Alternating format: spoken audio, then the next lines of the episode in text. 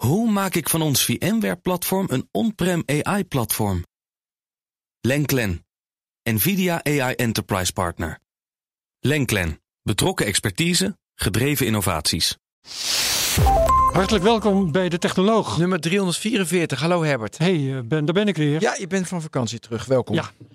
Heel prima. En we gaan het gelijk hebben over het koopinfuus. Dat is wel. eh, Nee, dat is, dat is heel belangrijk. Want ja, je hebt vakantie, dan consumeer je toch weer een vakantie. En eh, ben jij, je bent naar Zweden ge- geweest. Dus hoe ben je ge- geprimed en genudged om ook naar Zweden te gaan? Is dat je eigen beslissing geweest? Of is dat de beslissing geweest van Big Tech? Dat ze jou zo gemanipuleerd hebben dat je daar naartoe bent gegaan? Het zijn allemaal vragen die we vandaag kunnen stellen aan Chantal Swinkels. Schinkels. Schinkels, toch? Ja. Nou, welkom. Welkom. Klopt. Ja. Auteur van het Koopinfuus, want het is een boek. En dat is hoe lang al uit? Nog maar kort, hè? Een maand. Een maand. Ja, nog gewoon net een maandje. En nu uit. al hier. Nou, Ja, het is En nu al ongelooflijk. hier, Ja, ja. het leven het is, het is vol verrassing. ja, het is vol verrassing. Ja. En, en je vertelt eh, in dat boek zelf dat je een eh, verleden hebt als expert e-commerce. Ja. Eh, kun je even daar iets over vertellen? Die achtergrond. Wat, wat deed je? Waar deed je dat? Zeker. Wanneer? Ehm, nou, dat is best wel een. eh, ik zal hem eh, even kort eh, vertellen. Ja. Maar twaalf jaar geleden ben ik verhuisd naar het noorden. En op het moment dat je naar een ander gebied verhuist, dan is het heel erg belangrijk dat je een netwerk hebt. Dat had ik niet. En het was ook zelfs na de kredietcrisis. Dus een nieuwe baan vinden was gewoon heel erg lastig. Ik deed wel dingen online en dat was dan meer op, op websitebasis. Omdat dat toen nog, ja, dat was veel verder dan, dan, dan e-commerce, dan webshops maken. En ik besloot om mijn tijd wel ergens in te besteden. Dus op het moment dat je bent natuurlijk aan het wachten op een nieuwe baan. En dan kun je wel een beetje, eh, nou ja, met Niks doen. niks doen. Een beetje lamballen met je benen omhoog. Maar je kunt jezelf natuurlijk ook iets aan, nieuws aanleren. En dat heb ik gedaan. En dat was net een beetje op een nieuwe eh, eh, webshop shop, eh, software. Wat echt gewoon heel erg makkelijk is om een, om een webshop te bouwen. Dus ik dacht dat ga ik Welke? doen. Welke? Welke toe? Eh, ik begon toen met mijn webwinkel. En toen ben ik naar Lightspeed gegaan. Eh, en nu eh, gebruiken we eh, Shopify. Shopify. Wie niet, hè? Shopify. Ja, wie niet? Ja. Ik. nou ja, oké, maar heel veel gebruiken natuurlijk Shopify. Dus daar, daar ben ik mee begonnen. Heb ik zelf alles aangeleerd van inkopen, verkopen, van het maken, van eh, kijken hoe het design eruit ziet. eh, eh, SEO optimalisatie, dus SEO hoog in Google. Het mooie was toen dat Google Ads nog echt gewoon nou, top was. Want je kon voor een cent kon je advertenties plaatsen en direct had je bezoekers op je webshop. Dat is dat inmiddels in, wat, wat moeilijker geworden. Ehm, social media was een beetje in opkomst om te gebruiken. In ieder geval wel voor, voor het verkopen. En zo ben ik er een beetje ingerold. En op een gegeven moment komt er natuurlijk een, een moment dat je, nou dan, dan eh, kan je niet meer in je eentje. En dan is het van, oké, wat ga je nu doen? Ga je nu personeel aannemen? Nou, eh, Welke dat, eh, webshop had je? Wat, dus eh, wat verkocht je? ja, in, in sieraden. Dus eh, sieraden. was- sieraden. ja. En eh, want het was klein. Je kon het, de opslag was gewoon in een IKEA-kast in, de, in, je, in een tweede slaapkamer. En vanaf daar heb ik alles eh, Leuk. geregeld. En dat kocht je in in China?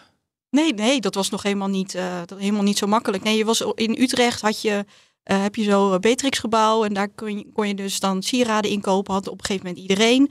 Eh, en dan ga je op, een beetje op zoek naar eh, sieraden die dan een beetje in Europa, dus dat je naar een bepaald merk gaat zoeken, dat je dat mag eh, eh, verkopen als soort leverancier.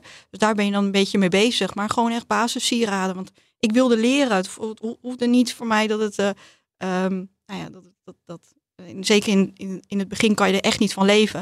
En dat was ook mijn doel niet. Ik wilde gewoon weten hoe het in elkaar zat. Ja, ja, ja. Het klinkt een beetje als een, een eh, vroege vorm van dropshipping. Eh, Inkopen nee. en Ja, maar- online verkopen. Ja, dropshipping is natuurlijk, dan heb je de voorraad niet in huis. Dus Nee, dan verzend je niet, niet zelf. Ja. En ik ben ook niet zo hele voorstander van dropshipping. Nee, dat begrijp ik. eh, Nee, ik las het Maar in je misschien boek. hebben we het- ja, hebben we het nog wel even op. over. Ja. ja, ja, ja. Eh, maar eh, ja, dus zo heb ik hem er zelf helemaal eh, aangeleerd. En dan komt het op het moment dat je dan, nou, dan heb, toen heb ik besloten geen personeel aan te nemen, maar weer het bedrijfsleven in te gaan. Ah, zo. Ja. Ja, het, het, het, eh, Maar waarom lukt je dan niet om die sieradenwinkel uit te breiden? Om daar groot in te worden? Om daar de macht, nee, niet dat het moet de machtigste, maar World domination, ja. Soort Mijn Jewelry was ook een beetje in die, eh, in die tijd is dat opgebouwd. Wie? Was net Sorry? Mijn Jewelry. ja, oké, ja. Van, eh, Ja, Nou ja, ik, ik, ik geloof het. Ik die heeft niet op die winkels, die heeft, eh, zit in Ja. het buitenland. En je moet een beetje bold zijn, je moet een beetje durven. Ja. En misschien was ik gewoon te angstig. Maar de, de, de vraag eh, waar ik mee begon was: hoe, eh, wat, wat, wat deed je nou als e-commerce expert? Want de, daar praat je naartoe volgens mij. nog Ja, steeds. klopt. Ja, ik, heb, ik ben altijd zo langdradig. Dus, eh, Nee, maakt niet uit, maar Ben ontbreekt je ook steeds. Ja, sorry. Eh, dus toen besloten we weer het bedrijfsleven in te gaan, want het was namelijk anders. Mensen zochten eh, weer nou, een van mijn expertise, omdat dat, dat was nog niet zo eh, vindbaar. Mhm. Dus ben ik begonnen bij een online biologische supermarkt. Dus ik heb op een gegeven moment een webshop heb ik afgerond. Eh, verder naar een online biologische supermarkt. Heel veel van geleerd, kennis gemaakt met Magento als software. Eh, en die kennis weer gebruikt naar een consultantbaan, waar ik eh, webshop heb begeleid in het developmentproces. Dus ik stond echt tussen de developer en de klant in. Ik moest natuurlijk ook alles begrijpen wat er werd gezegd. En Magento tot het uiterste gebruiken. En ik heb dat gedaan voor webshops met omzet met tientallen miljoenen euro's omzet. Eh, voornamelijk B2B, want dat vind ik zelf ook eigenlijk het leukste. Dus als er klanten werden vergeven, zei ik van geef mij altijd maar de, de B2B klanten. Ehm, en zo ben ik eh Waarom erin dat het gerold. leukste? Ik ook een keer mag onderbreken. Ja, omdat er heel veel processen bij komen kijken. Er komt heel veel backend bij kijken. En, Nee. eh, en het allermooiste is van B2B, buiten dat het budget altijd wat hoger ligt, is dat je de mensen zo moet meenemen in het Hmm. proces. Dus eh, er zijn natuurlijk heel veel binnendienstmedewerkers die denken van, die zijn dan heel erg bang dat er een webshop komt, dat hun baan verdwijnt. En die moet je meekrijgen in het proces. Dat ze dus zien wat ehm, een toevoeging het heeft om, eh, eh, om een webshop te hebben. Ook als B2B bedrijf. Leuk allemaal. Ehm, en en nu ben je dat boek gaan schrijven. Het Ja. koopinfuus. Eh, wat is het koopinfuus? Het koopinfuus is eigenlijk een metafoor om te laten zien hoe we eigenlijk aan een soort nou ja, koopverslaving zit- zitten, zo ongemerkt. Ja. Dus het is niet zichtbaar, eh, het gebeurt. En daar eh, vallen drie eh, zaken onder. Dit is een term die ik zelf heb bedacht om het wat, nou ja, wat, wat zichtbaarder te maken. Daar vallen drie dingen onder. Gewone marketingtechnieken, dus de nieuwsbrieven, de advertenties waar ik het net over had, SEO, social media, van alles. Dan heb je breinmanipulatie. We weten zoveel over ons brein.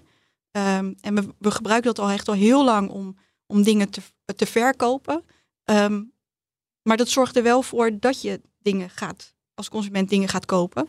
En als laatste is hyperpersonalisatie. Dus dat het ook nog eens op de, op, de- eigenlijk op de man wordt ge- gespeeld. En daarmee zet je de consument eigenlijk schaakmat. Oké. ehm, ja, sorry. Dus de breinmanipulatie en hyperpersonalisatie is toch een onderdeel van je marketingtechniek? Ehm, dat Je- zou, zou je denken dat het, dat, dat het onderdeel is. Maar eh, als je ze los zou gebruiken, dan is er niet zo heel veel aan de hand. Maar op het moment dat je ze allemaal tegelijk gebruikt, dan krijg je een soort mix, een soort nou, infuusvloeistof. Waarmee je dus dan eh consument echt schaakmat zet. Maar hebben we dan als consument geen vrije wil meer? Eh, dat is een hele mooie vraag. On- online niet zo heel veel meer. Behalve als je het heel rationeel gaat bekijken. Dus als je heel rationeel gaat kopen. En met rationeel bedoel ik dus dat je eh, een voor- en nadelenlijstje gaat maken. Er echt over na. Heel bewust eh, iets wil kopen. Bijvoorbeeld een bepaalde auto. Nou, daar heb je al heel erg lang over nagedacht. Het is een groot bedrag wat je gaat uitgeven. En dat is een rationele koopbeslissing. Die maken we niet zo heel vaak op een dag. Dan eh, denk ik nog dat we als consument een vrije wil hebben. Omdat je daar al heel lang over nadenkt. Maar de meeste koopbeslissingen online verdwijnt onze vrije wil wel. Dat is nogal een bewering. Ja. Maar jij, j- jij vindt wel. dat. Ja, zeker. En, en jij hebt er misschien meer verstand van dan, dan wij. Dus. Maar ik, ik, ik moet wel wennen aan dat idee. Want geldt waarschijnlijk voor iedereen die hier bewust over gaat. Iedereen gaat waarschijnlijk denken wat ik nu denk. Maar dat geldt niet voor mij. Precies. Ja, Ja. ja dat is de meeste. Wel, Hoe, hoe dacht- dachten jullie daarover toen jullie... Oh nee, ik ben er ook van overtuigd. Maar omdat, ja, je wordt de hele dag gemanipuleerd. En, eh, en zelfs, dus andere mensen proberen jou te manipuleren of te, te beïnvloeden. En je wordt, als ik nu met jou praat, beïnvloed ik jou al. Dus, en met digitale technieken, omdat je heel lang op dat scherm zit, dan heb je veel meer middelen tot je beschikking om de ander te beïnvloeden. En dat gebeurt de hele dag. Onbewust, weet je, zijn we ervan. Dat beschrijf je allemaal mooi in je boek. Gaan we het allemaal straks over hebben. En dus ja, ik ben er wel van overtuigd. Alleen in hoe welke mate heb je een vrije wil? Welke mate word je door de ander beïnvloed? Da- daar hangt het natuurlijk nog vanaf. Ja, en dat daarom Dus- geef ik ook aan van echt met rationele koopbeslissingen, dan heb je echt wel vrije wil. Ehm, maar eh, je gaf net de vraag van, oké, dit gaat eh, niet over mij. Hoe eh, gaat dit over jullie? Of denk je, van, nou, boek? dit is... eh, Oh nee, nou, Herbert? Nou ja, ik, ik denk zelf van niet. Eh, Ik heb, ik heb ook eh, natuurlijk deze vraag verwachtte ik natuurlijk ook wel. Dus ik heb zitten nadenken over de laatste dingen die ik online heb gekocht. Nou ja, het, eh, heel duidelijk voorbeeld, het allerlaatste wat ik online heb gekocht, is een doos schroeven. dat is een hele rationele... En die heb ik gekocht omdat eh, mijn klusjesman zei, deze schroeven moet je hebben, hier is de link. ja, dus, Maar toch, de klusjesman is dan toch, heeft toch een beetje beïnvloed om te zeggen van, kijk, dit, dit, deze die heeft dat voor zijn... 100% beïnvloed. Ja. Maar eh, daar zijn niet geen je. marketing technieken eh zaten daarachter. Het laatste dat ik heb gekocht, daar wil ik ook een klacht over indienen. Dat is bij de intratuin afgelopen zondag. Ik had me- mest nodig voor mijn gras, want het gaat regenen. Ik dacht, kan ik mijn mest, stu- eh, kan ik er mest op doen. Maar die, die, die webwinkel van de intratuin, daar moet je ook echt iets aan doen hoor. Nee, maar wat mij, Ik heb een, een Chantal, klein- red ons. Ja, we hebben een klein, ik heb een klein onderzoekje gedaan, maar ik ben het helemaal je. Maar het valt me zo op dat zoveel webwinkels, weet je, je gaat uit van het allerbeste en dat, je, dat, dat de flow goed is en dat je makkelijk kan bestellen en alle betaalmiddelen. Maar het, ik, ik snap niet dat het dan nog zo brak is. Ja. En, en ik, ik heb een heel mooi voorbeeld. Ik had een keer een geurtje bij Skins besteld en dat was echt slecht. Dus ik had een mail gestuurd naar Skins. En dat was heel mooi, hè? Dus ik kreeg toen van de, van de eigenaar kreeg ik een mail terug helemaal zijn hele roadmap wat hij ging doen om het beter te maken. Dat vond ik mooi, maar de Intertuin moet dat nu ook doen. Maar waarom wil de Intertuin, even, even naar de Intertuin hoor, wil de Intertuin, vinden ze het allemaal prima? Of is die business case niet rond voor ze? Ze willen dat ik toch naar Amersfoort rij. Wat is dat toch? Het is natuurlijk wel een beetje een aanname wat ik nu ga doen. Nou, daarom, maar daarom zit je ook hier. Maar eh, het is echt wel ingewikkeld. Het is eh, om, om een, een shop te maken, drempelloos is frictieloos. Het is wel ingewikkeld. Je moet er specialistische kennis voor hebben en een hoop geld. Ja, dat, maar Herbert, hier moeten we even op ingaan. Want ik, Ja. jij zegt het is ingewikkeld, maar je neemt toch gewoon een, niet gewoon, ik snap het. Weet je, je neemt een Shopify. Eh, Je kan het heel simpel doen. En voor Intertuin is het lastiger. Want dat is, ik snap dat. En weet je moet je je hele, de database van je klanten, waar zet je dat? En eh, weet je wel, en er komt veel bij kijken. Ja. En het is een bestaande shop. Dus het is een be- bestaande winkel en een legacy wat erachter zit. Dan krijg je tranen van de joh. Wat, wat voor legacy dan? Leg. Eh, verouderde software. Ah ja. Eh, software. eh, dan, je kent de verhalen toch wel dat er dan ergens eh, in, een, in de krochten van, eh, van het gebouw zit er nog iemand Ja, die- te, te, te programmeren. Nou, en dat moet je dan meer gaan koppelen met een nieuwe software. Nou, Ja. een drama, een drama. Ja. Ja, en je zegt het is duur. ja, het is heel duur.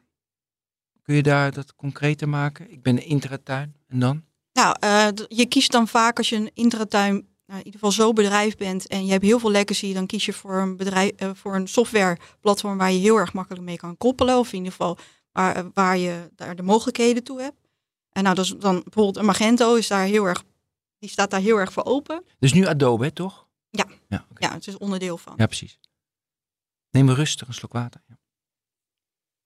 En ehm, eh, dat, dat is heel specialistische kennis om dat te koppelen. Ja, Oké, maar goed, dat kan je inhuren. Nou ja, wat ik eigenlijk nooit begrijp, de, de, weet je, als de Intratuin een, een, een billboardcampagne in Amersfoort moet doen en eh, het kost een half miljoen, denken ze, of landelijk, kost een half miljoen, denken ze, nou prima. Maar willen ze een fatsoenlijke webshop ma- eh, ma- maken, dan gaan ze zitten zeuren over 200.000 euro. Dat slaat echt helemaal nergens op. Goed, voldoende gebest over mijn, mijn middelmatige ervaring afgelopen weekend. Ja, maar dat, het is, het, je hebt een specialistische kennis nodig van progge, eh, je hebt goede programmeurs nodig. Je hebt, en inderdaad, een, een billboard doen ze dan even twee ton. Maar voor een webshop, ja, de, ja we, krijgen we dat wel terug. Ja, precies. Zien we dat wel terug. Ja. En ja, dat gaat dan wat trager. En dan is de directie dan toch een beetje... En wat ook is, is dat dan hebben ze een, een, een business case klaar. Hebben ze een offerte. Nou, dan heb je allemaal voor, voor een scheidend inzicht. Waardoor het allemaal nog duurder wordt. En dat, dat houdt je development ook een beetje tegen. Maar goed, die, uiteindelijk moet natuurlijk zorgen dat je zoveel verkoopt. Mensen zo naar je platform brengt dat ze zoveel kopen, dat dat, dat niet uitmaakt. Ja, en dan vraag je af van waar ligt de focus dan op de webshop of de winkels? En dat is dan de terechte vraag wat je stelt. Willen ze dat ik naar, Ja. gewoon naar de winkel rij? Precies. Oké. Ja. eh, ja, als ik, ik, jou begint je boek, mag ik dat even? Begin je met een conversatie en er is heel veel discussie over. Dus dat eh, mee is geluisterd met, je zei Oh ja. Si- Sia. See you. Ja. See you. Ja, See you. ja Dat dat vond- is, dit is eigenlijk het begin van het boek. Eh, maar zo, het is niet alleen het begin van het boek, Nee. maar ook het begin van het schrijven van het boek. Ja, ja, ja, hoe jij op het idee kwam ongeveer. Ja, maar waarom ik dat interessant vind, want we hebben echt we hebben heel veel testen uitgevoerd van een. Maar het, het verhaal moet er wel even verteld worden. Hè? Eh, je, het was geloof ik in, in de auto dat je hardop zei, see you, toen jij Ja, ik vond het een hilarisch woordgrapje. Vonden jullie niet? zag, ja, vertel. Even Maar je, maar je moet even S-E-A-U. vertellen de mensen. Nou, ik, ehm, ik zit in de auto, niet achter het stuur. Dat is altijd belangrijk om te vertellen, want anders denk je... oh. Ehm, ik sta achter een vrachtwagen en die is aan het lossen voor een, visme- eh, voor een viswinkel. eh, een bepaald vis, vismerk. En op de achterkant staat See you, geschreven in eh, de Engelstalige woord eh, zee- van zee. Nou, ik vond het zo'n grappig woordgrapje, dus ik heb het echt vijf, zes keer door die auto heen geroepen. Maar Bart zei, ja, kan wel wat minder. Maar ik vond het echt hilarisch. Dus wij gaan de vrachtwagen voorbij. En nou, je herkent wel, je bent heel erg verslaafd natuurlijk aan social media. Dus dan open je social media, Instagram in dit geval. En ik zie een advertentie voorbij komen van hetzelfde vismerk. Met de slogan See You. En ik moest het wel een beetje laten landen. En ik, want ik was meteen aan het nadenken. Maar hoe kan het nou? Wat, wat is er in het algoritme heeft er getriggerd om mij die advertentie te tonen? Ja. En dat is eigenlijk het begin van het hele boek eh, geworden. Van ik wilde weten wat daarachter zat. Nou, en toen ik dat las, toen ik dat las, had ik direct, want is echt veel onderzoek gedaan, luisteren ze continu mee. En er zijn verschillende versies van. Eh, de versie is van ze kunnen niet meeluisteren, want het is als je continu meeluistert, is het te veel data, waardoor je nooit alle gesprekken kon. Meta kan dat nooit verwerken. Dan moeten er nog meer datacenters in Zeewolde worden gebouwd die niet doorgaan. Dus dat kan nooit. Dus dat was een van de dingen dat het niet kan. Ehm, en anderen zeggen van nee, dan heb je, maar dat kan in dit geval niet. Dus daarom vind ik het interessant. Heb je getriggerd dat ze even wel meeluisterden? Hoe dan? Weet je, heb je je telefoon getriggerd? Dus dat je hem triggerde, bijvoorbeeld Siri ging aan. Of je, ik weet niet of je een Android hebt, je Google Assistant ging aan. Waardoor een Meta waarschijnlijk een, een, setting heeft waarbij ze het wel konden horen. Dat kan. Eh, of, en men hoort ook heel veel mensen zeggen, ja, SIA, dat is echt niet. Maar als je bijvoorbeeld heel vaak ergens over hebt, dan heb je al de weken daarvoor, ben je al een beetje aan het zoeken. Het profiel van jou is zo opgebeld, eh, opgebouwd dat je met vis bezig bent. Je woont in die, in die hoek van Nederland, daar heb je alleen maar SIU vishandel, waardoor ze denken van, nou, je bent met vis bezig. Dat, Ja. dat is de Ja, ik derde was niet helemaal, eh, ik was niet helemaal Weet met ik, vis weet mee. Maar dat zijn de drie mogelijkheden. Ja, er zijn nog Nee, meer. er is er nog één. Oh, ja. Er zijn nog meer. er zijn nog meer. Nou, ik, heb dus, ik ben natuurlijk mee bezig geweest. Inderdaad, wat je aangeeft. eh, Onderste steen moest eh, boven. onder, ja, onder, ja, ik- zo zit ik dan wel in elkaar. Ehm, er zijn inderdaad verschillende nou, eh, ja, mogelijkheden. mogelijkheden. Ja, ja. mogelijkheden. Eh, wat je aangeeft inderdaad. eh, ik heb nergens kunnen vinden dat ze ons afluisteren. Of ze, dat is dan in Meta of Google, dat ze ons afluisteren. Maar eh, er zijn wel voorbeelden dat er eh, bij het opvragen van je data, dat er voice memo's in zaten. En, en natuurlijk, het is geen AIVD dat het een mannetje of een vrouwtje heel tijd aan het luisteren zijn wat jij nu aan het vertellen bent. Eh, maar met, ehm, eh, het is niet onmogelijk dat er met tekst of geluidsherkenning, stemherkenning, dat daar wel nou ja, bepaalde woorden uit worden gehaald. Dus dat is niet helemaal eh, eh, ehm, dat je zegt van dat, dat, dat doen ze niet. Wat? Dat is nergens te vinden dat ze het niet doen. En stuur jij veel voice, stuur jij veel voice memo's? Nee, niks. Ja, niks. Ik heb nog een andere. Want waarom zou het te maken moeten hebben met eh, dat geluid? Waarom zou het niet te maken kunnen hebben met de locatie van die Nou, vrachtwagen? dat is inderdaad ook een dingetje. Locatie van de, maar ook locatie van de winkel. Bijvoorbeeld een Rituals, die heeft dat ook. Eh, op het moment dat jij langsloopt bij Rituals, of de bin, dan, dan weten ze dat. En dan kunnen ze daar gerichte advertenties op, eh, op neerzetten. Wat ze ook eh, kunnen doen, is eh, dat nou, eh, Google weet mijn zoekgeschiedenis. Die weet de zoekgeschiedenis wat jullie in uh, het afgelopen weken hebben gedaan. We, ze weten nu ongeveer dat we bij elkaar kunnen gaan zi- eh, zitten. Dat we met elkaar praten. Nou, Stel, we gaan weer even terug naar die auto. Eh, je hebt de afgelopen week naar een bepaalde auto gezocht. Eh, parfum of eh, verzorgings... eh, of je hebt een aandoening of wat dan ook. En ehm, dan, eh, dan kan het zomaar zijn dat je op basis van, van die informatie advertenties ziet bij de ander. Dus ik heb het over de auto. Dan krijgen jullie advertenties over een auto te zien. Zodat jullie mij kunnen adviseren om die auto te kopen. Zo van, hey, heb je dit gezien? Eh, zo had ik een gesprek met iemand en die had een eh, bepaalde aandoening in het gezicht dat je van die rode vlekken krijgt. En ehm, nou, heel, je kunt het toeval noemen, maar een paar dagen later kreeg ik advertenties voor verzorgingsproducten die daarvoor handig zijn. En zelfs een nieuwsbrief wat het over ging. Dan denk ik, ja, dat zijn natuurlijk wel dingen. En ik denk van, oh, uh, natuurlijk, we kunnen, het, we kunnen het niet uitsluiten dat ze ons afluisteren, maar we kunnen ook niet uitsluiten dat ze dat wel doen. En Ja. daardoor blijft het een beetje erboven hangen, want er zijn zoveel mogelijkheden om dit soort informatie ook te gebruiken om advertenties te, te, te, tonen. Dus inderdaad, de locatie is zeker een mogelijkheid. Ja, ja, ja. Maar ehm, ja, hier kun je nog verder op allerlei manieren over, eh, over discussiëren. Bijvoorbeeld, hè, als, als je dat doet met die advertenties die eh, lijken in te haken op dingen in je persoonlijke leven, als je, daar, eh, als je dat eh, creepy vindt, gebruik een adblocker. Ja, maar Ik dat- doe dat. Ik, Ja. dit, soort dingen, dit, dit soort verhalen die ik hoor, ik, ik er- ervaar ze nooit. Ik zie geen advertenties. nee, dat is heel, ja, maar wel heel. Instagram timeline, toch? Ja, die heb Ik je gebruik amper. Nee, ja, Ja. Wij, wij in onze Instagram timeline. Ja, daar zie je ze dan wel. En eh, een adblocker, nee, het is echt een hele, wel een hele goede tip voor mensen. Ja. Eh, maar het geeft zo gedoe.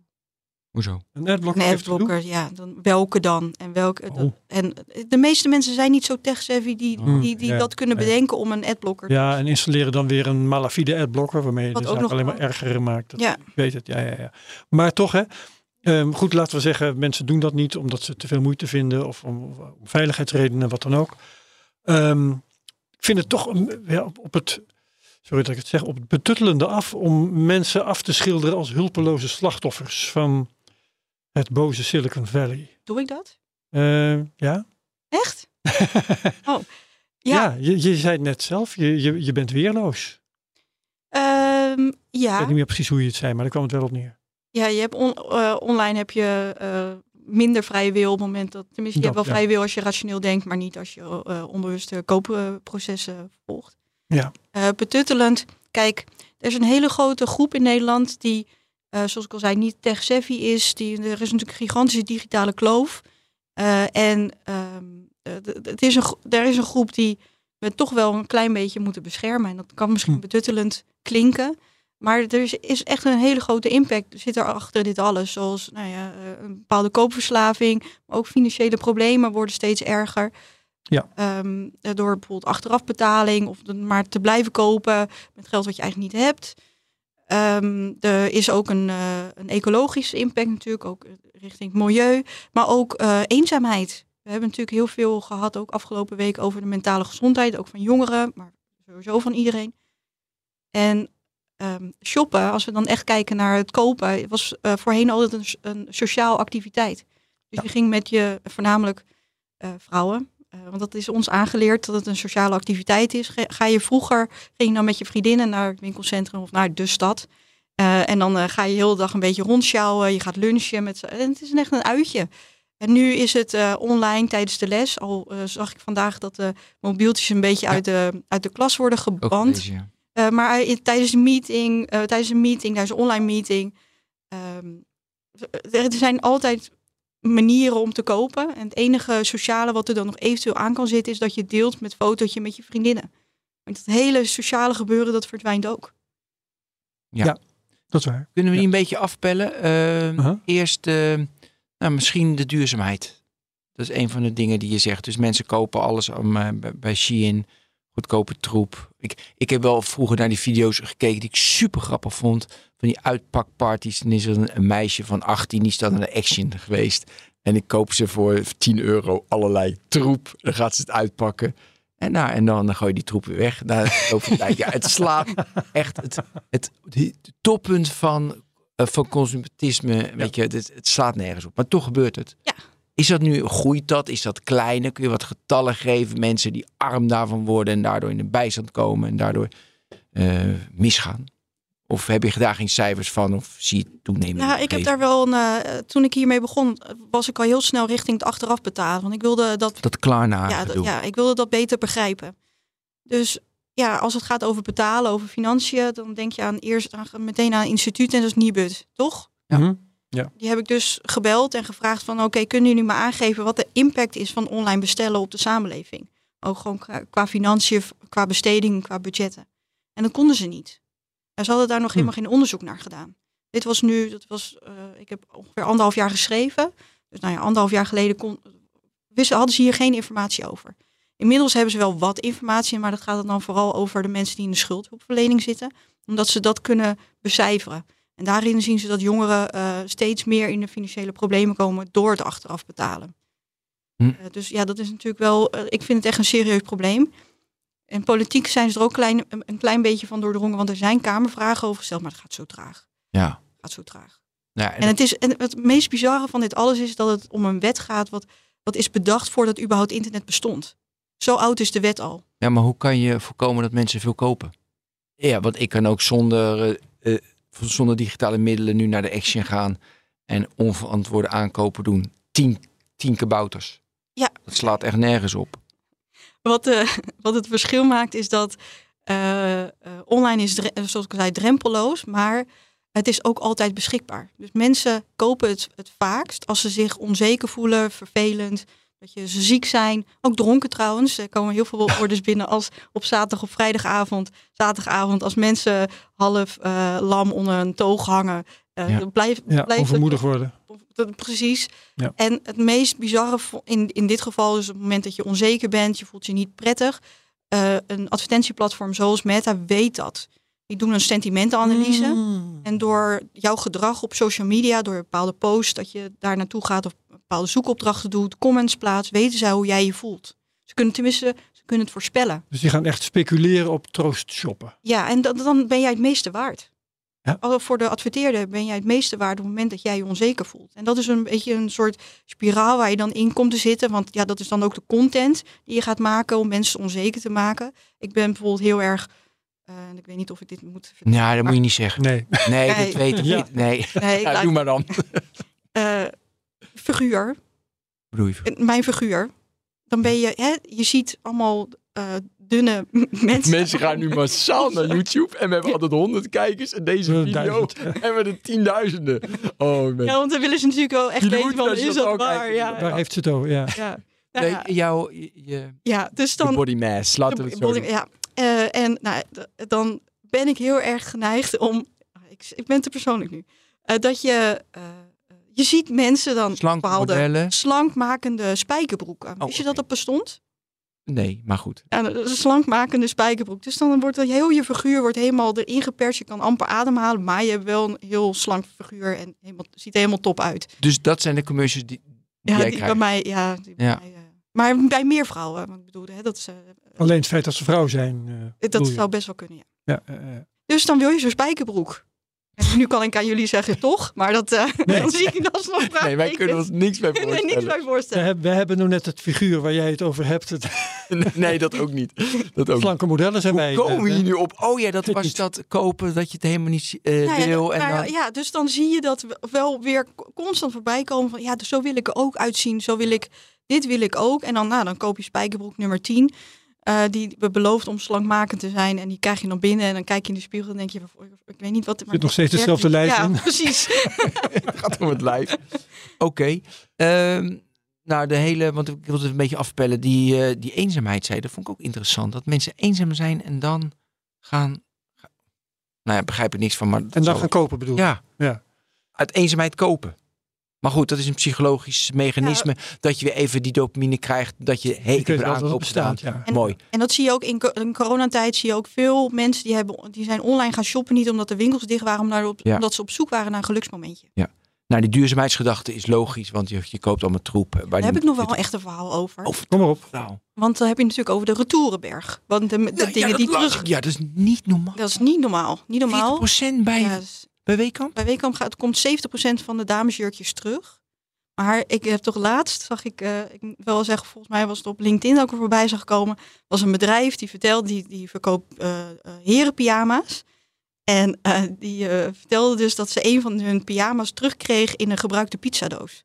Nou. Nou, dan kun je dat afschrijven. Je kan, Ja. want het rook helemaal naar pizza en je, je kunt ze niet meer verkopen. Nee, maar dat schreef je ook mooi in je boek dat de hele e-commerce best wel moeilijkheden heeft. Want die retouren kunnen niet meer. Weet je, het was altijd snel. Die bedrijven accepteren ook gewoon te veel. Dus zo, precies, ze accepteren. Ja, toch? we hebben het zo in de markt omslag gezet. nu. Ja. Het is echt zo. E-commerce is in de markt gezet met de laagste prijzen. Want ja, iedereen zat nog op een zolderkamertje zonder overhead. Nou, je wil niet weten wat voor overhead daar nu rondloopt. Eh, met kleine eh, marges, de verzendkosten gaan omhoog, de verpakkingsmaterialen. Er moet aan heel veel dingen worden voldaan, specialistische kennis. Ehm, er is Klantenservice. eh, klantenservice, gratis verzending hebben we bedacht om, nou ja, hè, om, om mensen ook weer de naartoe Gratis te trekken. Gratis retouren, nou achteraf betalen. Boldy, Boldy geeft bijvoorbeeld aan van, nou dat hebben wij gedaan om mensen ook een beetje vertrouwen te geven in het online bestellen. Dus ja, het, het gratis retouren. We hebben het in, in de markt gezet als mogelijk potentieel verslavingsmodel. Waar we eh, als, als bedrijven ook op lange termijn, dat, dat we hebben ons, of de bedrijven hebben zich een beetje in een wurggreep geworsteld. En, eh, en het is ook heel moeilijk om daaruit te komen, want iedereen die doet het. Ja. Dus En dat e-commerce nu eh, eh, dus krimpt. Amazon mensen eruit. En nou, de- ook andere, weet je, ook Bol volgens mij. Ook mensen eruit, Ja. bol.com. Ja. Dat is nu dus een teken dat het weer, het moet genormaliseerd worden. Het, is- het, het was te gek. De marges zijn al laag. Dat moet iets beter, daarom. ja, alleen dat was de reden niet. De reden was dat eh, ehm, we hebben, of de, de cijfers vanuit corona, dat is als beginpunt gebruikt voor de verdere groei. Dus eh, heel veel bedrijven dachten van die cijfers van, van in coronatijd, dat mensen maar bleven is online. de nieuwe bleven kopen. benchmark. Dat is een nieuwe benchmark. En Ja, ja. op dat punt moeten we verder gaan groeien. En dan, daar, daar maak ik me nu ook een beetje zorgen om. Want daar zijn investeringen op gedaan, daar is personeel op aangenomen, eh, er zijn targets opgezet, bonussen zijn erop vastgesteld. Op het moment dat je dat dus niet eh, haalt, Ja. dan heb je een probleem. En dan kun je eh, ongemerkt toch richting die manipulatie gaan. Hè, Extra? extra, want het werkt. Hmm. Ehm, en dat hoef je als directie niet eens te weten. Dat je, eh, als je in, in grote bedrijven werkt, hoef je als directie niet eens te weten dat de mensen die eh, daarvoor verantwoordelijk zijn, dat die aan met zulke technieken werken. Ja, over die techniek wil ik het zo hebben. Maar ik wil nog één opmerking maken. Eh, hij popt ineens op omdat je, me, wordt- omdat je me triggerde. Die grafiek van Benedict Evans in de groei van e-commerce. Die zie je dan, die loopt op natuurlijk. Groei, groei, groei, groei. Ja. Dan, heb je, dan heb je corona, echt zo'n peak spike. Precies. Na corona valt hij weer terug. Maar die lijn die voor corona was, loopt gewoon weer door. Dat dus het is natuurlijk heel dom geweest dat mensen dachten dat die piek vanaf die piek weer door ging lopen. Nee, die lijn loopt gewoon groei met zoveel procent per jaar. Alleen je had een piek en weer terug en dan weer door. Maar je wil niet weten wat voor eh, jubelstemming. De, eh, de, het is natuurlijk, corona moeten we niet. Hè, er, is natuurlijk echt een nadeel. Maar in de e-commerce was er een jubelstemming. Er ging elke week gingen bitterballen in, in, het, in Ja. het vet om, om het te vieren. Ja, dat kon niet op. En dan wil je natuurlijk wel geloven dat je dat, dat eh, de nieuwe benchmark is en dat, dat je vanuit daaraan. Ja, dat wil je graag, ja. Dat wil het, dat, ja, dat is. eh, dat je zit in een soort, in een soort blijheids. Ja, ja, je denkt dat bubbel het bijna, eeuwig, van, oh, dan- eeuwig duurt, de En ook, Precies. eh, goudkoorts. ook endorfinen, hoe heet die stoffen eh, Ja. waar, waar je aan verslaat. Ja, Ja. ja, en dat is voor bedrijven net zo. Heb je een voorbeeld van dat het helemaal los ging? Dat ze alleen maar in de jubelstemming, dat je op een feestje kwam en dan werd gel- eh, gewoon 50 euro's werden verbrand, want ze hadden toch genoeg. En flessen van champagne van 1500 euro tegen elkaar kapot gekletst. Heb je dat meegemaakt? Eh, waar, eh, waar heel veel geld in is gegaan, is in de advertentie. Dus eh, ze hadden een, eigenlijk een overschot aan, aan geld. En dat hebben ze allemaal in advertenties gepompt als een soort Oh. belegging. Omdat ze wisten, nou ja, dan, eh, ze wisten dat bepaalde advertenties een ROI hadden. Dus elke euro die erin Ja, eh, eh, zou steken, zou er 2 euro voor terugkomen. En dat werd dan een beetje gevoeld als belegging. Consumenten waren in coronatijd aan het beleggen op de beurs. E-commerce bedrijven die waren aan het beleggen, en ik doe nu even aanhalingstekens, niemand die het hoort, op, de, op de advertentiemarkt. Maar daar bedoel je mee, ze pushten nog meer om nog meer te verkopen. Omdat ze wisten dat die ene euro die ze eigenlijk al over hadden, nog meer geld opbracht op het moment dat Omdat- ze dat in zouden zetten op advertentie. Maar dat is uiteindelijk toch opgehouden. of Eh, niet? uiteindelijk is dat eh, omdat er op andere vlakken er minder geld binnenkwam. Ja. Omdat, de, omdat de consument ook niet meer kocht. Ja, dus de ROI werd minder, want ja, ze konden die 2 euro, maar dan... Uiteindelijk is dat geld verbranden geweest. Of niet? Ja, of niet. Of maximaliseren van... Ja, het is, eh, het is maar net hoe je het eh, ziet. Je had ook het in andere, je, je zag ook in de eerste twee, drie maanden van, van corona, liep, eh, iedereen was bang. Eh, de developmentpartijen die hadden, nou, die zaten een beetje achterover van, oh, die- moeten we mensen gaan afstoten, want komt er nog wel werk binnen? Nou, en toen kwam er gekte op gang. Eh, Ja. Er is zoveel geld ook in ontwikkeling gegaan en in, in, in nieuwe mensen aannemen en in, nou ja, in, in nog meer geld maken. Zullen we even naar de tools gaan die, eh, die eh, e-commerce partijen gebruiken om eh, ons aan het koopinfuus te krijgen? Dus eh, ik ga naar, of jij gaat naar, of Herbert gaat, Herbert gaat schroeven kopen. Nee, is niet zo spannend. Dus- En laten we intratuin nemen. Dan, eh, Oké, heb ik, in de eh, tuin. Ik had meststof nodig voor mijn gras. Ja. Gras is slecht. En mest ook. Stikstof. Ja, maar het is wel biologische mesten, Herbert. Ja. Dat staat erop. Oh, oh, oh. Of ook, Ja. ook weer eh, in de maling genomen. Maar het was Ja, dus helemaal geel geworden waarschijnlijk door. Ja, echt eh, vervelend. Ja. Maar goed, vertel. Ik ga, ik ga naar, direct naar intratuin.nl. Want ik had geen zin om naar Amersfoort te gaan. Maar normaal google ik natuurlijk, want ik wil even dat je dat hele proces. Ik google naar eh, mest voor, voor mijn gra, eh, gazonmest. Daar google ik op. En, Ja. en toen... Nee, dat deed ik niet, maar dat doe je, ging normaal met, gesproken. ja, maar je ging meteen naar intratuin. Ja. Maar waarom naar intratuin? Eh, omdat het bij mij om de hoek zit. En ik had geen zin om in de auto te stappen. Ik dacht dan, ik heb het nu drie dagen later. En ik stapte niet in de auto omdat ik dat zonde vond. Ik had geen zin. Maar het is wel zeg maar, een merk wat in je hoofd zit om daar dan Ja. naartoe te gaan. Ja, ja, Daar, daar begint het eh, eigenlijk al mee. Eh, het is gewoon, eh, in, in, op het moment dat je het goed doet, dan is er een bepaald merk zit al in het, in het hoofd van de Tuurlijk. consument. Ja, dus de brand awareness Ja. building, top gedaan. Ja. En toen, toen kwam ik dus op en, en dan. Want je- Ja, waarschijnlijk heb je dan eerst, eh, eh, want ik heb ook, ben ook op de site geweest en dan als eerste zie je de cookie banner. Wat heb je toen gedaan? dan heb, eh, ik ben vergeten welke tool ze hadden. Maar altijd als ik een cookie banner zie, ga ik alleen maar naar noodzakelijke cookies. En dan klik ik alleen maar accepteren van noodzakelijke cookies. Ik heb die discipline om dat altijd te doen. Ik ga niet blind alles accepteren. Eh, maar stel je voor, want we moeten even de normale consument, die doet wel alles. Ja. Dat is even leuker voor dit verhaal. Ja, nou dat is best wel bijzonder, want eh, ze hebben Cookiebot als eh, banner, wat best wel een oké banner is. Je hebt echt geïnformeerd. Ja, dat heb ik echt gedaan. Ja, leuk, goed zo. Vertel. En toen ben ik dus naar het cookiebeleid gegaan. En nou, dan schrik je natuurlijk helemaal dood. Voor jullie info, eh, het aantal marketingcookies wat dan wordt geplaatst is meer dan 100. Iets van 109 Bij de, bij de intratuin? bij Intratuin. En eh, statistische cookies, dus echt gewoon op statistieke basis, eh, ook meer dan 100, 109. En als je kijkt naar de noodzakelijke zit je rond de, rond de 70. Wat natuurlijk ook nog best wel. En als ik dan keek naar wel wat de noodzakelijk was, dacht ik van, is dat echt noodzakelijk? Ja. Ja, zoals? eh, ja, eh, dingen om, om, om de Zendesk, de, de, de chat-functie, Oh ja. om, die, om die in te laden. Ja. dat is natuurlijk noodzakelijk.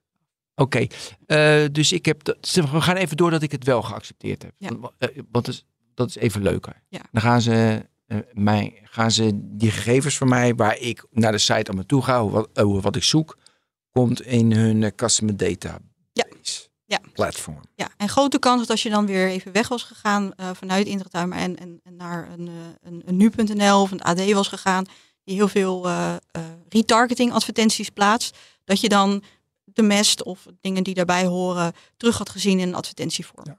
En dat is een van de retargeting is e- een van de meest vervelend, vervelende vormen van advertenties, omdat het zo duidelijk is dat je persoonlijke data wordt gebruikt. Ja. En dat wordt ook door steeds meer consumenten als vervelend ervaren. Dus eh, mijn hoop is dat op het moment dat het voor zo heel veel consumenten eh, vervelend wordt ervaren, dat ze het allemaal massaal niet meer gebruiken en dat op een gegeven moment ROI zo laag is dat, er, eh, dat ze ermee stoppen. Ja, en er lopen ook politici tegen te hoop zo langzamerhand. Hè? Ja. Die dan pleiten tegen gepersonaliseerde advertenties. Eh, Kees Verhoeven, Paul Tang, Ja. dat soort mensen. Maar goed, het gebeurt nog steeds en we hebben de AVG en het zijn toch nog. eh, Ja, en het is ook, kijk, die gepersonaliseerde advertenties, daar heb ik ook wel een leuk verhaal over. Die pe- gepersonaliseerde advertenties zijn heel erg vervelend. En die zorgen ervoor dat je naar een bepaalde shop wordt ge- getrokken. Maar zorg er niet voor dat je eh, gaat kopen of dat je. Een voorbeeld. Afgelo- op 1 juli zijn er nieuwe regels eh, inge- ingegaan. Wat betrekking tot de ongerichte advertenties voor gokreclames. Ja. Afgelopen zaterdag is dat ingegaan. Eh, dus dat je niet meer zomaar adverten- eh, advertenties mag plaatsen op van die zuilen in de, in de winkelstraat of op, op, eh, op tv, dat je naar een goksite moet gaan. Ja.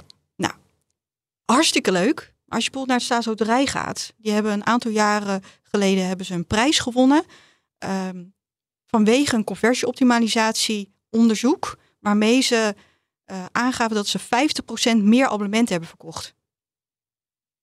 en dan stimuleer je de schokken. Meer als- abonnementen hebben verkocht. Dus door kleine tweakjes in een, in, een, in, in een website zorg je ervoor. Want wat het ook nog was, is dat de losse verkoop had er geen last van. Dus onderaan de streep zorg je ervoor door kleine tweakjes op, op, op het, in het webdesign. Dat mensen dus langdurig gaan gokken en meer gaan gokken. Mhm. En dan denk ik van ja, dat zijn de dingen waar we het dan niet over hebben. Dus we hebben Ja. het wel over die Ja. reclames. Maar die, die uh, designaanpassingen, daar hebben we het niet, nog niet over. Ja. Maar wat, um, ik, ik wil nog een keertje uh, ja, bezwaar maken toch eigenlijk tegen dat beeld dat we gehackt worden, hè, zoals het in jouw boek staat, uh, of, of, of, bestuurd worden. Die, dat is ook beeldvorming, hè. Um, want zoals jij het beschrijft, heb je natuurlijk wel gelijk. Hè? Er worden dingen gedaan door, nou, door de staatsloterij bijvoorbeeld, of door Intratuin, of kan mij wat schelen door wie. Uh, die effect hebben.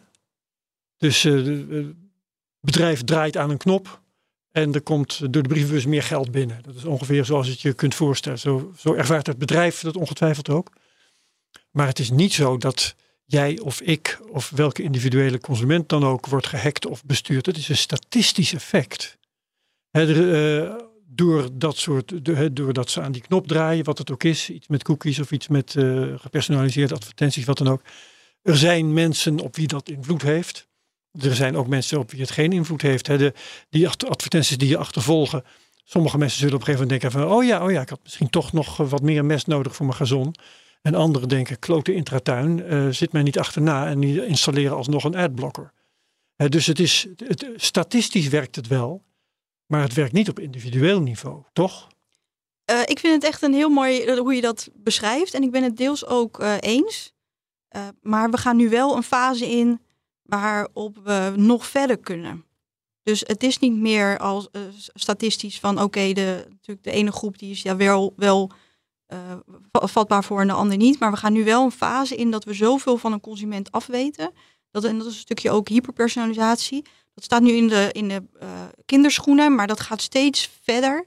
Uh, en we hebben het woordje uh, AI nog niet gebruikt vandaag, maar dat gaat er ook weer voor zorgen dat we, dat we nog verder kunnen gaan op persoonlijk vlak. En dat je, dat je beter weet waar de triggers op persoonlijk vlak liggen. En daardoor kan je die statistische groep steeds kleiner maken.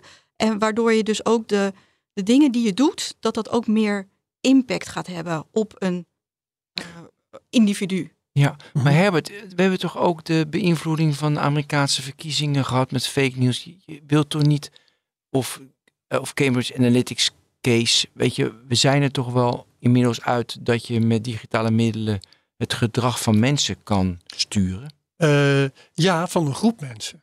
Ja, dat, ja. Maar dat sluit precies aan bij, bij wat ik hier okay. nou loop te beweren. Het is een, het is een statistisch effect precies. op een, op een uh, groep met een groot aantal mensen. Ja. He, je, je laat daar een of ander uh, invloed op los. En dat heeft op uh, nou ja, de linker een derde van de, de mensen heeft het ja. een afstotende invloed. Op het middenstuk heeft Klopt. het geen invloed. En op het rechterdeel heeft het de invloed die je wil. En dat is genoeg voor degene die die. Want, hè, want gaan we naar bij de Amerikaanse verkiezingen. Het gaat om geweldige aantallen kiezers. Mm -hmm. Maar je hoeft maar in een paar districten hoef je maar een paar mensen te beïnvloeden en je wint de verkiezingen. Ja, maar het zijn er wel tienduizenden. Nee, precies. Oké, okay, maar dat is op de bevolking van 300 miljoen of wat is het? 350 weer, miljoen. Klopt, is het weer minder. Maar Chantal, betoog jij dan dat die groepen die Herbert beschrijft, dat die zeg maar opschuiven, dat meer mensen beïnvloed gaan worden uh, en heftiger beïnvloed gaan worden door die hyperpersonalisatie bijvoorbeeld? Is dat je betoog ook? Ja, we gaan uh, steeds meer online shoppen. Dit is nu ongeveer een derde van wat wij kopen, doen we online. Nou, dat wordt, de verwachting is dat, dat dat steeds meer wordt. Het is natuurlijk niet morgen zover, maar het is wel over, over vijf jaar zit je rond de 40 procent. Nou, dat kan je dan ook weer door. Ook uh, dat, uh, maar goed, ja. Um, er wordt meer, dus meer online gekocht. We weten meer van consumenten. En inderdaad, ja. um, we hebben heel, heel lange tijd ze zeggen dat er, twee, uh, dat er heel lang tijd in 72 groepen is gewerkt. Dus uh, je kan op basis van je interesses, van je beroep, val je in, in, in één of meerdere van die 72 groepen. En wie doet dat? Is dat Google? ja, in, op het moment dat je data gaat verzamelen. Oké, okay, daar hebben ze schaal, in 72, in 72 groepen. 80 van maken ook ja. 60, maar goed. Nee, het zijn echt 72. Ja, nee, maar goed, dat is natuurlijk subjectief gekozen. Er is ja. iemand die ja. dat verzonnen heeft. Die heeft dat, ja. Een willekeurig. Okay. Ja. Okay. ja, daar heb je gelijk in.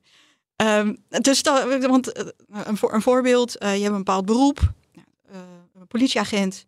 Nou, het ene politieagent agent is niet de andere politieagent, dus die vallen uh, in, in beroepgroeps misschien in hetzelfde groepje, maar hebben andere interesses en voorkeuren. En zo, lang, zo hebben we heel lang onze data personalisatie gedaan. Dus Ja. heel echt op, op interesse, op Ja. Vrij, vrij breed. Eh, maar nu gaan we richting hyperpersonalisatie. En dan komt er bijvoorbeeld die eh, customer data platformen bij. Je gaat overal informatie vandaan eh, eh, screpen. Ik heb het ook echt gezien gebeuren, een profiel opmaak op maat. Dus dat je echt gewoon van mij een profiel hebt van waar alles in staat. Ook een beetje wat mijn gedrag is. En hoe ik een mijn persoonlijkheid is. Zo ver gaat het. En dan is het de stap heel erg klein dat je ook eh, content gaat, gaat maken wat op mij van toepassing, dat, dat, dat het bijna voor mij gaat denken. Eh, want het gaat, sommige mensen denken, ja, lekker boeiend, al die dataverzameling. Ik heb niks te verbergen. Nee, je hebt niks te verbergen van wat er in het verleden is gebeurd. Maar door je gedrag uit het verleden kunnen ze heel goed voorspellen wat jouw toekomstige gedrag gaat zijn. Hoe je reageert op Ja. Een of andere invloed. En ja, en, en dat geloof ik ook wel, eh, zoals jij het vertelt, dat, ik noem dat een knop waar je aan kunt draaien, ehm, dat wat je met die knop eh, bereikt, dat, eh, dat het een steeds grotere invloed heeft. Ja. Omdat ze steeds eh, slimmere mechanismen daar aan weten te koppelen. Ik vind mooi dat ik, ik eh, las dat Netflix honderden profielen heeft. Echt hon- Echt van de meest obscure films die in het eh, horror en dan een bepaald genre horror. Echt honderden, dat vond ik interessant. En maar daar gaan we het straks over hebben. Van AB testen, weet je, zeggen ze nu met AI dat je AZ testen. Dus je kan, Hm. Eh, dus, je- dus je kan de content kan je echt op één persoon gaan ze maken. En niemand ziet dat in de wereld. Dus Nee. dat is echt hyper. Iedereen zijn eigen Netflix-serie. Oh, de- Ik weet niet wat er Ja. dan bij mij uit Hey, maar ook, ja. eh, wat, wat- waar het heel erg duidelijk is, is bijvoorbeeld productaanbevelingen. Dus je bent op een. Ja. Laatst las ik een onderzoek. Ik vond het zo interessant. Het ging over een onderzoek bij Alibaba. En ehm, dat, dat, dat, de groep was een half miljoen mensen. Zoals je het vertelt, ga ik nu al denken dat onderzoek hebben ze speciaal voor jou verzonnen, of niet? Hey, maar Herbert, moeten we niet onderbreken, zit ik ineens denken. ik Nee, dat moeten we ook niet doen. Nee, moeten we wel de Herbert hebben en een sponsor. Oh ja, Die gaat u nu luisteren. Daar hebben we een tekst erbij. Je moet even die tekst zoeken. commerciële Oké, boodschap. Eh, jij gaat even die tekst zoeken. Even vertellen. Maar is het niet een mooie cliffhanger dan? Dat mensen dan ook na eh, Ja joh, dat, de sponsor weer daar zijn een wij niet zo van. Nee, we gaan, we gaan zo direct in de, inderdaad eh, verder. Ehm, maar we gaan eerst eventjes naar Michiel. Eh, Ja. Even kijken hoor. Ja. Ja, dit is echt een technoloog dit hè. dit kan alleen maar bij ons. Michiel namelijk van Capgemini, Capgemini voor een korte commerciële boodschap. Die volgt Kom nu. op Michiel. Je kan... Hallo, Michiel hier. Heb jij passie voor datatransformatie en cloudoplossingen en ben jij altijd op de hoogte van de laatste ontwikkelingen? We zoeken een data management consultant bij Capgemini. Hier kun je je verder specialiseren in de wereld van data governance, data quality, data privacy en meer. Bij ons is je werkplek flexibel en werken we hybride. We bieden je gelijk een vast contract, all you can train, auto- of treinabonnement en natuurlijk een passend salaris. Zin in een nieuwe uitdaging? Check de show notes voor de hele vacature of kijk op werkenbijkapgemini.nl slash data. Tot zover Michiel met een boodschap. die, ja, ja, die hele volkstammen nu naar Capgemini Ja, maar die-. Echt jongen, die, die, die gasten. Ja, die hebben het echt goed. Weet je wel, die voorwaarden. zijn Ongelooflijk top. Oké, maar je was iets heel belangrijks aan het vertellen. Onderzoek. een on- Onderzoek. ja. Waarvan ik zei, je dat hebben ze van? Ja, jou ik werd echt. Nou, de pro- productaanbevelingen. Daar gaat het onderzoek over. Eh, en het stukje eh, hoeveel impact data dan, daar dan eigenlijk persoonlijke data dan eh, daarop heeft. Nou, een onderzoek. Alibaba, Alibaba onder een half miljoen gebruikers. Dus eh, een half miljoen gebruikers die kregen productaanbevelingen te zien die niet eh, gebaseerd waren op hun persoonlijke data. En de rest kreeg gewoon nou ja, eh, productaanbevelingen. Dus op de homepagina krijg je dan productaanbevelingen wel op persoonlijke data. Bij de groep, half miljoen, waar geen persoonlijke data werd gebruikt, werd er 81% minder conversies bijgeschreven. Ja. Vanuit die productaanbeveling. Eh, en als je dan kijkt naar, oké, maar de mensen zijn dan wel toch op zoek. Die gaan naar de homepagina van, Mhm. van Alibaba. Die zijn toch ergens naar op zoek. En maar 7% die zocht echt via de interne zoekbalk. Dus er is een hele grote groep die toch op de een of andere manier, laten we dan nu zeggen, geïnspireerd worden door die productaanbevelingen op basis van hun persoonlijke data. En dan moet je dan denken aan eh, aankoopgeschiedenis, eh, de- ja, een soorten data, een eh, profiel opgebouwd. gebouwd, en daar worden die niet. productaanbevelingen door opgebouwd. Mag- 81 procent. Ja, dat is heel veel. Mag ik even terug dan, want daar waren we nog niet bij de intratuin. Dus we hadden alle cookies geaccepteerd. Ik moest een profiel aanmaken. Waarom weet ik niet meer goed. Dus dan heet ik Jan de Vries, het spammyben.gmail.com. Dus weten mensen precies mijn naam. Ik ben altijd CEO van Shell trouwens. en dat lukt altijd. maar goed, dat, dus had ik mijn profiel. Ik dacht, ja, dag. Maar uiteindelijk bestelde ik dus die producten. Ja, dan moest ik natuurlijk weer mijn, mijn eigen naam en mijn adres invullen. Waar ik van baalde. Maar goed, dat, ik, kon- dat kon niet anders. Want anders weet je niet waar je nou op... Waar je woont. Dus nu gaan ze waarschijnlijk dat profiel matchen. Want dan was ik een guest. Gaan ze nu, Ja, dat kan. Ja. gaan we ze met guest nu eh, matchen met mijn Jan de Vries? Ja. Ja, dat Dus ik ga dingen ontdekken. Dat, eh, Ja, maar dat. Oké, maar verder dan. Oké, nu ben ik. Hoe hoe zit ik nu nog? Ik heb alles geaccepteerd. Dat heb ik niet. Maar stel je voor. Wat. Dus de- ik kom de volgende keer bij de intratuin. eh, dan, dan zien ze natuurlijk dat ik terugkom. ja, wat, wat er dan eh, kan gebeuren is dat je nog ingelogd bent op dat account. Dus dan kunnen Ja. we precies zien wat, voor wat je hebt aangeklikt. Ehm, ze kunnen zelfs eh nou, dan productaanbevelingen aangeven. Van, nou, misschien, eh, Weer mest. Ja, en ze kunnen ook zelfs, als ze weten dat je nu mest hebt gekocht, dus over een paar maanden kunnen ze aangeven van hé, hey, eh, je moet je gas wel eh, voorbereiden voor het najaar. Eh, dus dit, dit zijn ook wel mooie producten die je kan kopen. Neutronenkorrels, Ben. Neutronenkorrels. Ja, ze kunnen je gaan vragen om een re- productreview, want dat is Dat ook is al- ook asociaal. hè. Ik ga toch niet mijn data geven aan iemand om iemand anders. Ja, dat doe ik al. Maar nee, dan gaan willen ze een review. Maar dan moet ik no mensen nooit meer reviews schrijven. Want dan geef je jouw intellect, jouw talent, jouw, jouw, jouw, jouw zin, alles wat je in je hebt, ga ik heel serieus een review geven. Dan hebben zij weer extra waarde. Ze moeten me geld geven. Wil ik iets schrijven? Ja, alleen dat mag dan weer niet, want dat, Dat is mag, dan wetgeving wat dat verbiedt. Sinds eh, kort, hè? Nou, vorig jaar. Ja, daarom. Ja, dat is ja dus dat mag niet meer. Ehm, eh, oh ja, wat, ook wel een hele leuke is, dat valt al meteen in de dark patterns. Eh, ze kunnen je vragen om eh, je vrienden aan te bevelen. Dus dan er zijn ja. ook een aantal shops die zeggen van, nou, stuur, zet het mailadres in van je vriend erin. En die krijgt dan een kortingscode. En, en op het moment dat zij het gebruikt, krijg jij er ook één. En dat doen mensen ook echt. anders, mensen echt. anders zouden ze dat niet Ja. aanbieden. En, en dan mo- moet je erover nadenken, dus dat een ander jouw mailadres dan in een, in een systeem gaat zetten voor eh 5 euro korting. Zonder dat je daar zelf Ja, toestaat. of maak kans op een iPad. Dat is ook een, eh, Ja. bij ons in het gezin een klassieker. voor, voor moeten oppassen. Ja. En dat is een vorm van een dark pattern, dus een vorm van manipulatie.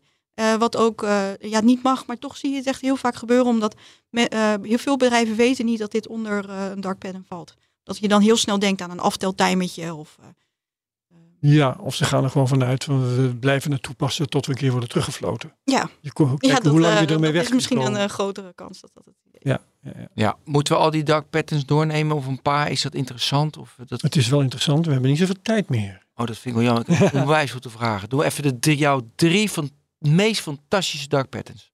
Meest fantastische. Nou, je hebt natuurlijk het aftel, uh, Ja, helpt ja, ja. altijd. Want je krijgt dan een soort angst van, oh, ik ga het niet. eh, Nog maar je- twee maar echt gewoon lichamelijke reacties krijg je daarop. Ja, nog eh, scha- fake schaarste. Dus dat je zegt van, oh, nog eh, twee op voorraad of nog één op voorraad. Of oh, de, eh, nou ja, dat, dat geeft ook heel erg het gevoel van verliezen. En, maar de, ik heb nog wel een hele leuke. Er staat ook in het boek, ik weet niet of jullie hem voorbij hebben zien komen, maar dat heet bait and switch. En dat betekent dus dat je aanbiedingen te zien krijgt. In, in mijn geval. Ja, die vond ik interessant. Vertel over je reis naar Griekenland. Ja, nou ja, Herbert moest horen dit. ja, precies. Ehm, ik kreeg dus, eh, ik, ik wilde, de, eh, ik was een beetje aan het eh, surfen. En ineens zie ik hem bij zo'n stedenspecialist, zie ik een hele mooie aanbieding naar Mykonos. Je weet toch wel, eh, mijn Mykonos. Ken je Mykonos? natuurlijk. Nee. Het is echt gewoon mooi. Dat is witte huisjes, blauwe lucht en echt zo luxe, res- nou ik wil niet zeggen resort, maar op een, je wilt daar gewoon heen. En voor echt een schijntje. Natuurlijk heb je al meteen, had ik een beetje het idee van, oh, dit is eigenlijk een aanbieding te goed om waar te zijn. Maar goed, ik zie hem hier. Dus waarom? Hè, het is een reisorganisatie. Dus soms heb je mooie ANVR aanbiedingen. Precies, ook, ook. Ja, maar oprecht. Ja. Ik dacht van, nou, ik, eh, ik ga het boeken. Het maakt niet uit wanneer ik kan, als ik er maar heen ga. Eh, ik zorg dat ik daarna wel vakantie krijg. Eh, dus, eh, maar je, je moet natuurlijk wel een beetje sparen voor je vakantie. Op dat punt ook niet gedaan, want dat was zo'n mooie aanbieding. Dus ik pak- mijn creditcard erbij. Nou, kom maar goed, kom maar goed. Zo zat ik al in die koopmodus. Ik wil daarheen. Ik boek. Ik was helemaal blij. Wilde bijna al een verlofaanvraag doen. Krijg ik een mailtje. Ja, deze vakantie is, deze aanbieding is niet meer beschikbaar. Maar, huh? maar hoe kan dat nou? Want hoe kan nou een aanbieding niet meer beschikbaar zijn in de reisbranche? Ik bedoel, je koopt toch direct. Dus het wordt meteen bevestigd en wat dan ook. In ieder geval, het ging niet. Ehm, maar ik kreeg wel een heel mooi alternatief. Nou, dat was dus een alternatief. Dat is hufterig, hè? Ja. Maar ik snap Ja, niet, ja, ja. wij zitten nu allemaal hufterige dingen. Ik snap niet dat niet meer mensen het doorhebben, dat ze niet mediabewuster worden. D- Dat begrijp ik niet. Dat dit door kan blijven gaan. Want je we wordt ge- constant ja, ik. donderd. Ja, eh, eh, het gemak. Ja, Consumenten willen alles doen voor gemak. nou, ik vind het on- ongelooflijk. Nou ja, en eh, elke, elke truc vindt, vindt steeds Ja. weer eh, kandidaten die hem nog niet kennen. Klopt, klopt. En nou ja, ik, eh, bij, ik ging dus annuleren, kreeg ik mijn creditcardkosten niet meer terug. Want dan, dat, hè, dat is dan ook nog, staat in de algemene voorwaarden, werd er dan nog heel erg hard gezegd. En het mooie was, een jaar later kreeg ik een mailtje. Ja, we missen je Chantal. Ja, Dat is toch mooi? het, het- kijk, we- jij vraagt nou Ben eh, dat mensen daar nog in tuinen. Maar jij vertelt nu zelf dat jij er zelf in tuint. Oh, ik- Notabene met je kennis die- van de- e-commerce. Kildini, je hebt alles door. Ik heb alles Al- door, maar eh, ik zit zo hard aan ko- koopinfuus. Dat geef ik Oké, maar je hebt ook in je boek geschreven van hoe je, hoe je los kan komen. Nou, Nou, dat, hoe de bedrijven ja. vinden dat je, hoe je, nee, hoe je vindt dat bedrijven ermee om moeten gaan. Ja, er is mij eh, geadviseerd op het moment dat ik dit soort vragen krijg om vooral eh, hoop eh, te houden en dat, dat je vooral hè, oplossingen denkt. Maar er zijn, dit is best wel complex iets. En de belangen zijn groot, lobby zijn groot. Bijvoorbeeld, je kunt het een beetje vergelijken met statiegeld op blikjes of de, de, het alcohollobby. Zo kun je dit ook Nou ja, vergelijken. de- elke, elke grote industrie die bedreigd wordt, big agro, big oil, Al- al- ik noem maar wat op. Precies. Dus het is, het is eh, en eh, ik wil niet, je kunt er niet van loskomen, want dat, dan word je paranoïde. Want dan ga je dus echt eh, constant cookies verwijderen. Je gaat adblocken. Je wordt helemaal, helemaal nou, gek eigenlijk. Want het is bijna niet aan, aan eh, ja, je moet dan aan een Nokia-phone. En, eh, het, is, het geeft gedoe. Ja. Gedoe. Ja. Dus, en, maar je wil gemak. En het leven kan makkelijk zijn. Ja. Ja. En dat is dus, eh, je, je kunt natuurlijk wel dingetjes doen zoals eh, eh, nooit eh, shoppen als je verdrietig voelt. Niet als je ziek bent, niet als je dronken bent. Eh, laat eens een winkelwagentje staan. Helpt, kan helpen. Eh, in Amerika eh, vriezen ze hun eh, creditcard in. Wat? Ja. Hun creditcard gaan ze dan in, de, in, een, in een blok met water en dat vriezen ze dan in. Om, om jezelf, want er is echt onderzoek gedaan. Ik maak geen grap, er is onderzoek gedaan. Er zijn drie manieren om minder te kopen, maar dat is echt waar. En dat is jezelf tijd geven. Mhm.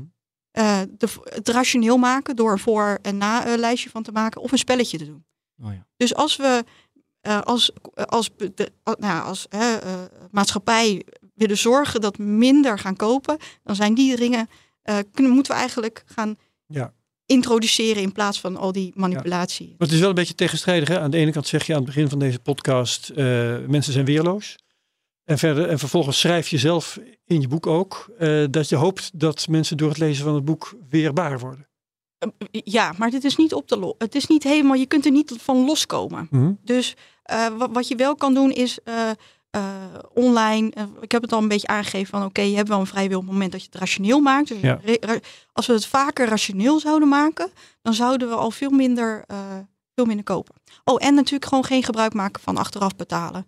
Nee, dat is Want- sowieso niet. Ja. Dat, eh, dat je echt gewoon betaalt wat je, wat je bestelt. Ja, Daar en geen geld meer- uitgeven dat je niet hebt. Precies, daar Ja. kan je, dan heb je gewoon meer eh, overzicht over je financiën. Ehm, ja, Ja. ja. dat, dat, dat is gewoon dat is voor jezelf wat fijner. Mag ik nog wel even vragen afvuren nu? Want ik heb een hele lijst nog. Ja. Ja, kun je de online choice architecture, kan je daar iets over Ja, vertellen? Wil je, Oka. Ja, gewoon, Ja. ik, Ja. ik zag die term, ik denk leuk. ja, was nieuw. Ik had er nog nooit van gehoord.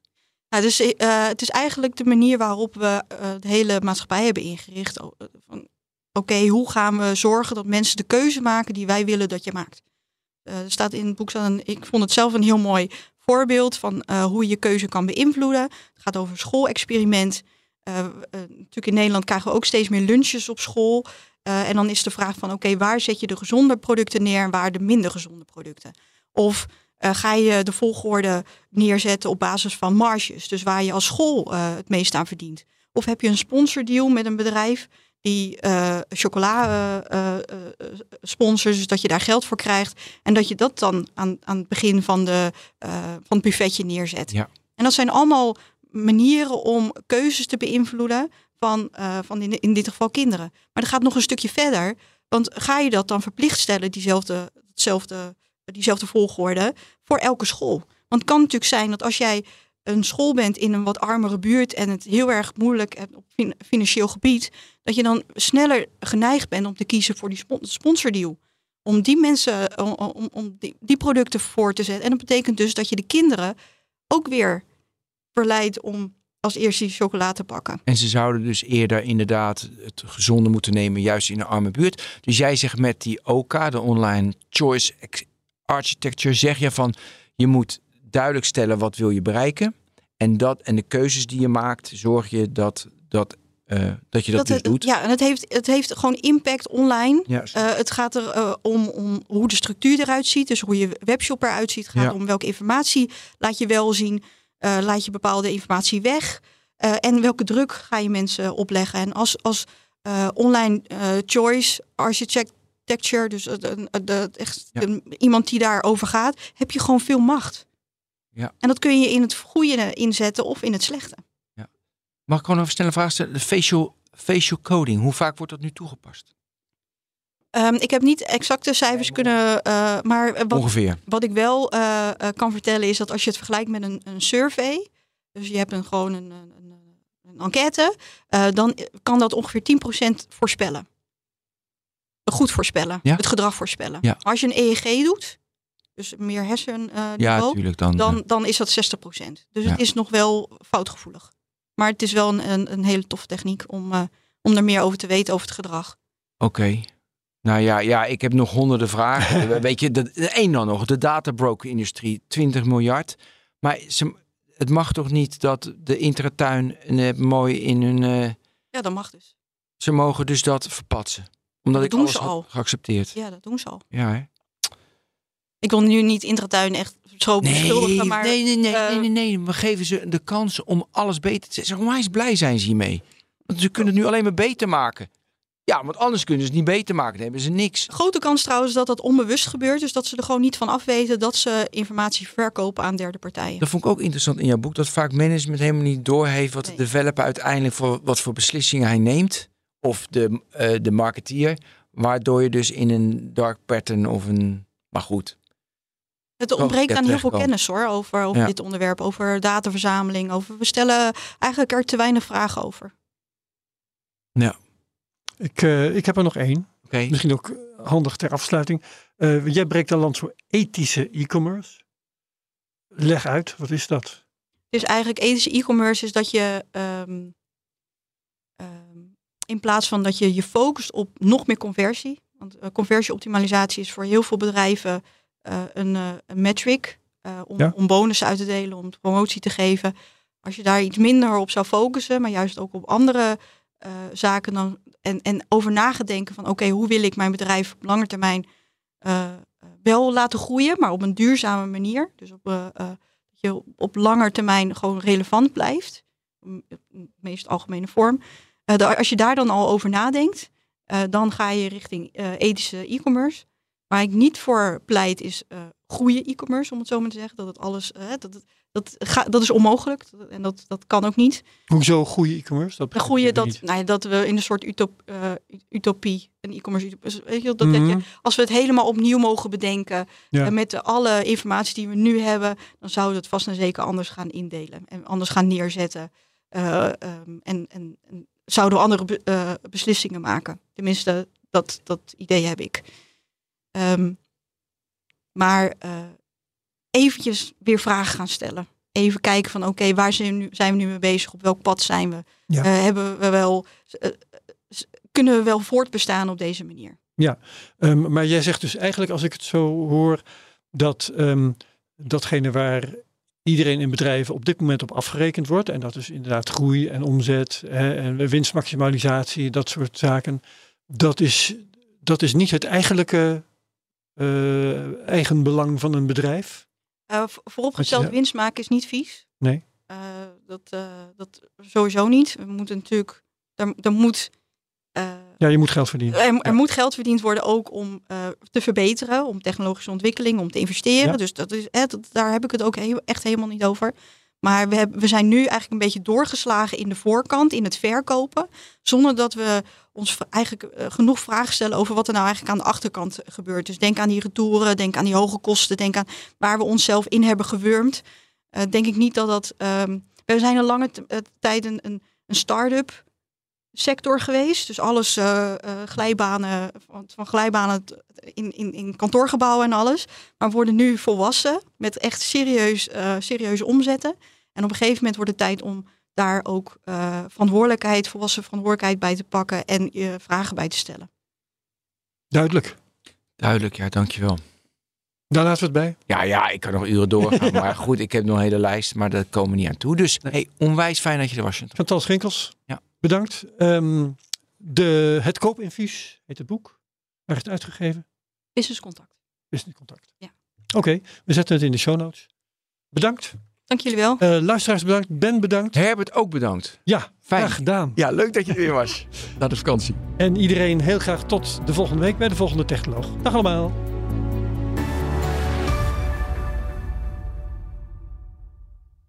Hoe vergroot ik onze compute power zonder extra compute power?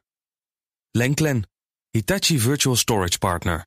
Lenklen, betrokken expertise, gedreven innovaties.